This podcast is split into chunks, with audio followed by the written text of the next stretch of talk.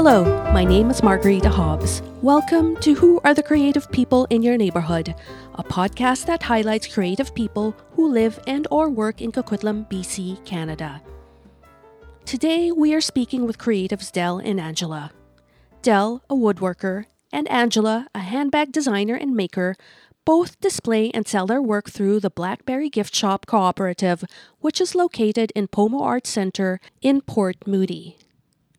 Not only do Dell and Angela Holbrook share a passion for their creations and for the cooperative, they are also a married couple who have been together for many years. In this episode, we find out how these two seniors started their creative journeys, how it might be like to share a home and life with another creative person, and what advice they would give to anyone, regardless of age, on how to start a creative endeavor. Dell, how did your passion for woodworking start? Probably started when I was about 12, 13, when my dad and myself, we built a 17 foot wooden boat. He was a logger, so wood was around all the time, and we had a fairly good access to it. So we built the boat and we puttered around in it for years. And then I went to university and got married and had some kids. And one day my eldest said, I need a door stop, but I want it to be a Smurf. So then I started creating that, went around, found a way to do that, and then got it for him. He was happy as heck with it. Then it became one of his friends' birthdays. Now they all wanted Smurfs, different ones. So that started the whole thing back again into the craft side of it. And then around 1988 or so, I saw an article in Wood Magazine. And it was this new craft, they said, which was called Intarsia. So it was brand new, very few people doing it. So I said I would try it. So I started working on it and worked at it for a while. And then people started liking it and they wanted certain things. And that's basically how it got started. And for our listeners who are not familiar with what Intarsia is, could you enlighten them?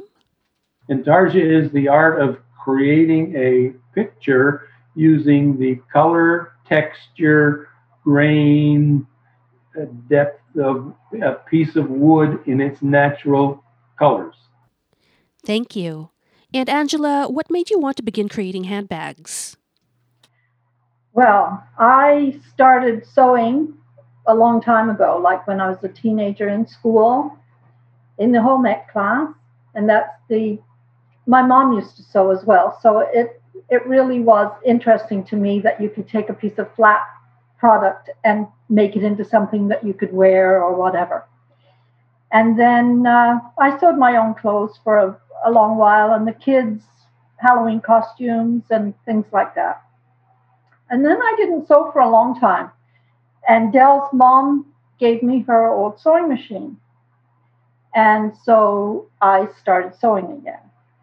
And then uh, I wanted to join Blackberry, and you needed an art. Hmm. And sewing clothes wasn't going to work for Blackberry. So I decided to make bags. Mm. So I watched a few videos and YouTube on YouTube and on different sewing sites. And uh, I, because we have to be juried, I took a number of different bags into the jury session and everyone loved it. So there I am. I'm now making bags. And that's now virtually all I sew are bags. So you wanted to be part of the cooperative shop. Um, I find it interesting that your creative outlets were both inspired by family members. Dell with making the doorstop for your son, and with you, Angela, with Dell's mom giving you her sewing machine. Do you work at inspiring your other family members into a creative pursuit as well? Yeah, and when the kids are over, when the grandkids are over, they don't play on their laptops or their phones. They're either up in the sewing room with me or they're in the workshop with Dell. And they, are, they always go home with something that they've created. So you very much encourage your grandkids. Did you do the same for your own kids when they were growing up? Well, I think that the, the difference there is that you're busy raising the kids mm.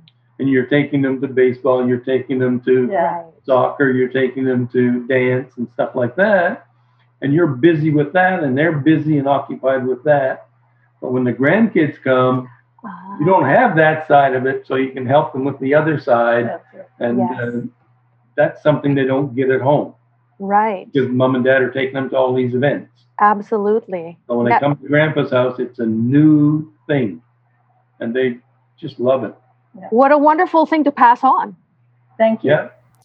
Aside from home ec or perhaps shop class in high school, did you have any formal training at all with regards to your sewing or woodworking? For the Intarsia, there was nobody doing it at that time. Mm. The only person doing it was a lady down in Texas. I Mhm. wasn't going to Texas just to learn how to do that. Mm, okay. just too far. So I had to learn myself. I made a lot of sawdust and I had a lot of fi- uh, wood for the campfire when we went camping. Mhm. the first ones weren't that great, right. but I persevered and stuck with it and found out how to do it. And back in 80, 1988 or so, wasn't a lot of internet to, to rely on. So you had to figure it out.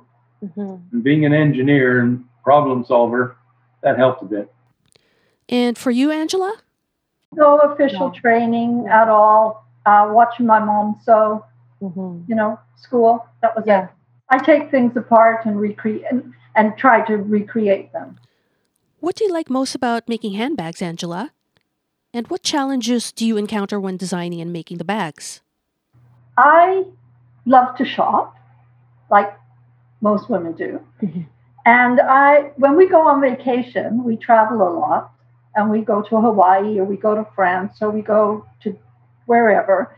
We, all, I always find a fabric shop. Mm. So the highlight for me is being able to go and find something and find a piece of fabric that no one else has seen to be able to put it together into a bag. The challenge with that, of course, is then you get the fabric home and you think, now, which bag or what style will that bag fit? And for you, Dell, what's the best thing about what you do? I do basically three things. I do in Tarja, I make birds, and then at Christmas time I make toys for kids. Ah. Now you get different things. Mhm. Toys for kids, you can see the smile on the kid's face, you can see the kid having fun and that. That's a huge reward for someone that creates stuff because Mhm. then the user is thrilled they have it. And I've got a lot of pictures with stuff like that. Mhm. Intarsia is the same thing. When somebody sends you back a picture of how it looks in their house and how proud they are and how it's the highlight of their house, they put it in there because that's the focal point of their living room or whatever. Then that's good for you. And when I make birds, the stories that come back are just unbelievable about what they do. Mhm. Uh, you know, that they're somewhat similar to worry beads, somewhat similar Right. to something you can fidget with to take your mind off of everything else. Right. And some of the stories come back just amazing. And a challenge that you might encounter? You create what is good for you, makes you feel good, but maybe it doesn't make a connection with somebody else. Can you tell me a little bit about the Blackberry gift shop? Well, the uh, Blackberry gift shop is the best kept secret in the Tri Cities. I have heard that before. Why does it hold a special place in your heart? I love the Blackberry gift shop uh, cooperative. It's wonderful. We get to uh, show our work, and uh, the customers are just so so interested in how we do things, and it it that is a highlight also because not very many people ask how you make things. They just when you go to a shop, Yeah. you just buy it because you Right. like it. But the, the artist isn't there anyway. That's Mhm. true. Yeah. where in the blackberry they say well how did you do this Mm. and so it's nice to be able to talk to people and show them exactly how you do put things together you build that relationship with the Yes. customer Can we talk a little bit about your creative process? How do you decide on a design or what to make? I create in Intarsia, I create mostly sea scenes or animals because that's basically what I'm familiar with. I grew up on the ocean and I live near a wildlife area. So mm-hmm. there's birds and all that flying around. That's the stuff I like. So that's basically what I create. Uh, I also try to get the perfect piece of wood, just like everybody tries to get everything perfect, right? Mhm. In fact, for one, I had one piece of wood, a piece of spalted maple, that I kept for about five years before I decided it was the perfect piece to make an owl out of. Mhm. And then I went and found pictures of owls and outlines of owls and Mhm. had to make it the right size because I didn't have an infinite amount of wood because it's a specialized piece of wood. Mhm. And then make the wood fit the piece. Mm. The problem with that is the surface of the wood looks like one thing. You go down a half an inch, it's not exactly the same. Right. Yeah. Yeah. So when you got a nice pattern on the top, you go down a little ways, oh, there's a bark inclusion. Well, for me, that just happens to be the way it is, so that's going to be in the piece. Mhm. I don't take a lot of the perfection imperfections out. Part of the discovery part is what you find as you carve down into the piece of wood. Mhm. What do you find? Is the grain straight? Is it curved? Is it got a knot that shows up? Is there an inclusion in there? Did somebody at one time drive a nail in and there's a bit of a rusty spot Mm. inside it? What's in there? Mhm. I don't know until I start going down. Mhm. And when you get some of the exotic woods, then it's even more challenging what's inside. Because if they had a drought or something, it's totally different than if they had water. Mhm. Mhm. So, you know, those are some of the things that dictate what you want to make. Mm. And then with the birds, well, the demand is so high for those that I have to keep making them all the time, which is not necessarily a bad thing, but for a creative person, you don't want to do the same thing 10,000 times. Yeah. Yeah. So I start making variations to the birds. they started out one color, one piece of wood, that was the color it was. Then I put a neck ring in them. There's a little ring halfway up by their neck. Then there's a two wings on the outside. All these things that innovate and make it more interesting to the customer. So hopefully, instead of buying one, they buy five. The challenge is not in doing the same thing over and over again for you, for anybody. Mhm. It's the challenge is in taking what you're doing and improving on it. And for you, Angela, what's your process like? as I said, I pick up fabric everywhere, and it's usually fabric that talks to me, speaks to me, and then I, I, of course, I have to think about how I'm going to use this, and if, depending on what kind of fabric it is, whether it's a, a outdoor fabric or a, a quilting cotton, it lends itself to different things, and then you have to pick out the uh, coordinating fabric for the lining or for the strap and the hardware to go with it, whether you want round or square or whatever.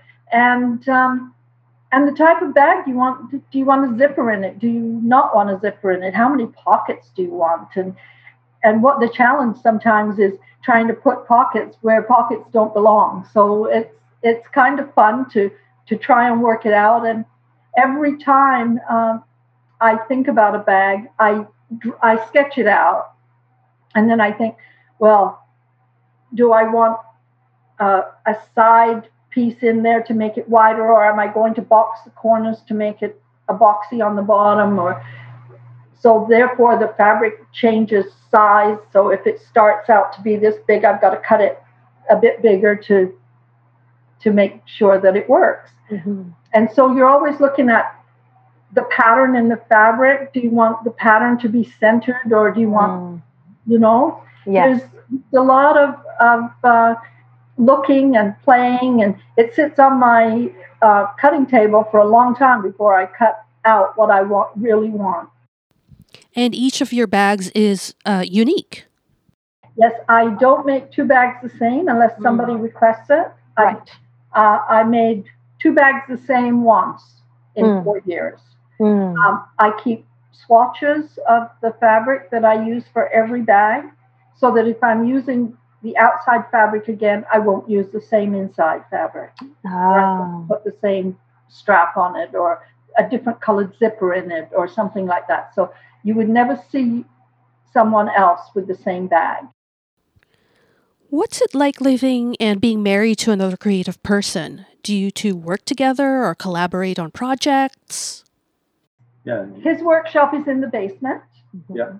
My work, my studio is in on the second floor. But on a normal day in the winter when we're working, I go upstairs, he goes downstairs, Mhm. and we meet together for lunch, Oh. and then cocktails in the afternoon, and uh, we discuss what we're making. Sometimes he loves to match fabrics for me Oh. we go into a fabric shop and I, I'll say, look, I've got this outer fabric. I've got to find something for lining. And Right. he's helping me find all these fabrics because he loves to match fabrics.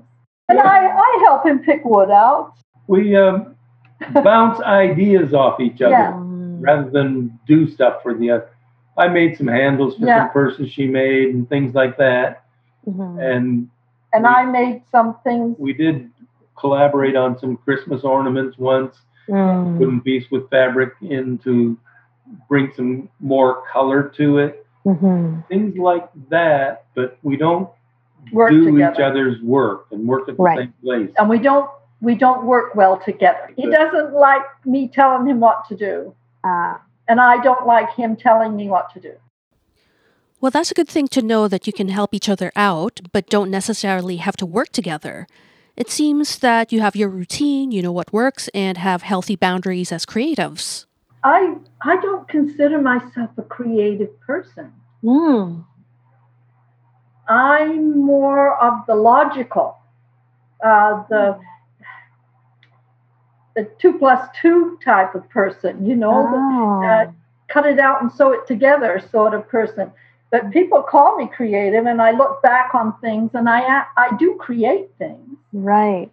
but I don't consider myself a creative person. And how about you, Dell? Do you think you're creative? Well, obviously you create something. There was was a board there, and now there's a piece of art there. Yeah. Mhm. So you've created something. Mhm. Now, I think my greatest strength is to innovate Mm. rather than Creative. originally create. Very few things in this world are Yeah. originally created nowadays. Mhm. I Mhm. mean, back when Columbus was traveling across the ocean, yeah, there was probably stuff that was created brand new, never been before. And there probably is now, but it's all in the cyber side of things, probably, Mhm. and then some of the cyber art. But taking something and then innovating it and making it better and making it more attractive and making it more adaptive. Yeah. Mhm. With the toys, one of the things that I did, the, all the patterns you see for toys are sort of square and boxy. That's a wooden toy, right? Piece of two by four. Now, this- well, I started rounding them off and putting holes in so they're easier for the kid to hang on to. Mm. Now that made a huge difference for the kid. I'm not sure I agree with you that you aren't creative, Angela. And as for being innovative, innovation is an application of creative ideas. So even if they are not exactly the same thing, they're still very much linked. My understanding is that you have decided to treat your creative endeavors as a hobby. Can we talk a little bit about how money might factor into what you do? My whole idea is that I build one and I get enough revenue from that to build two more things, Mm. Right? Right. And basically, So- that's what I do too. It's not, Right. I want a huge amount of money. I'm not going to get rich from it. Mhm. I already know that. I don't need it. I got enough money to live on, I think. You know, uh, so it's my hobby. And if I can have a hobby that's self maintaining, that then is something Yeah. that's a pleasure to do because you don't have to do it. You do Mhm. it because you like to do it. And that's the same with me too. The fabric is very expensive, and uh, I, the bag I made last week for this customer, I probably had thirty-five to forty dollars worth of fabric and findings like zippers and and um, fittings and everything in it took me five hours to make it but i could like there's no way i could sell it for $150 or $200 which Mhm. i should have done $60 is what the going rate is for a bag like that on Mhm. Etsy or anywhere else. And and like. Dell says, if you get the money back out of it to buy more fabric or more more material to build to do your craft, then you know you're happy.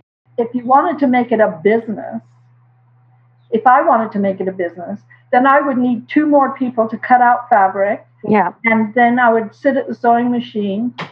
It's a job now. Then it becomes a job. What advice would you give to someone who is looking to get into something creative, whether that's a hobby or as a business or a career? Talk to somebody doing something you think you'd like. Talk to them about the good side. Talk to them about the bad side. Talk to them about how much it costs in tools. Talk about all those things. And I've taught four or five people how to do intarsia. But I insist you come and watch me work and I'll help you and all that sort of stuff first before you decide whether you're going to buy a bunch of tools or not. But you've also got to know what your skills are because lots of people will say, Well, I can do that, I can do that, but then they get going at it and they really can't. They Mhm. they don't have the wherewithal to do it. That's the come and watch part. Yeah. Mm. So really see what has to be done. because Mhm. people don't realize when they get into art of any kind, I don't think Creating how, anything. how much how much goes into it. Mm. And like Dell says, don't jump in the deep end. Go in the shallow end and take it step by Yeah. step. Mhm. Everybody's got some talent. They just got to find out which one it is. But the more people you talk to, and don't just talk to one group, talk to four or five different people. Maybe you want to do woodwork. Maybe you want to do leather work. Maybe you want to paint. Maybe you want to use welding as your thing. Talk to the various people and do this before you choose which one and before you retire. So many of my friends said, Well, when I retire, I'm going to take up art. Well, what kind of art you going to I don't know. I'll find out then. Well, by then, too late Mm. because you start retiring, you start doing nothing, you keep it up. You've got to have something beforehand so that when you retire, you've still got a reason to get up in the morning. Thank you so much to the Holbrooks for sharing with us here today at Who Are the Creative People in Your Neighborhood. I found this interview with Dell and Angela fascinating because of their views on their personal creative talents, money, and creative work, which admittedly are very different from mine. I admire their dedication to their customers and how they place such value on creating a connection with them through their cooperative. And I thank them for being candid in their advice for any of us who may wish to pursue a creative venture. If you're interested in seeing Dell and Angela's work in person, please visit Blackberry Gift Shop located in Port Moody's Pomo Arts Center. They also take commissions, so if you're interested in contacting Dell, you can do so via his website at www.dellswood.com. That's www.delswood.com.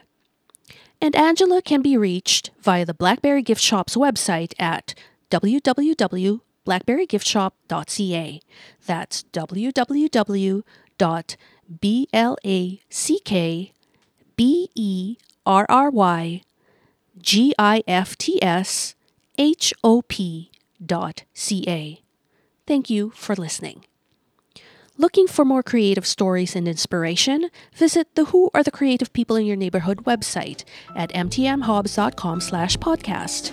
That's M-T-M-H-O-B-B-E-S dot com slash podcast. Be sure to subscribe to the newsletter or you'll be kept up to date on upcoming episodes and other artist and creative news.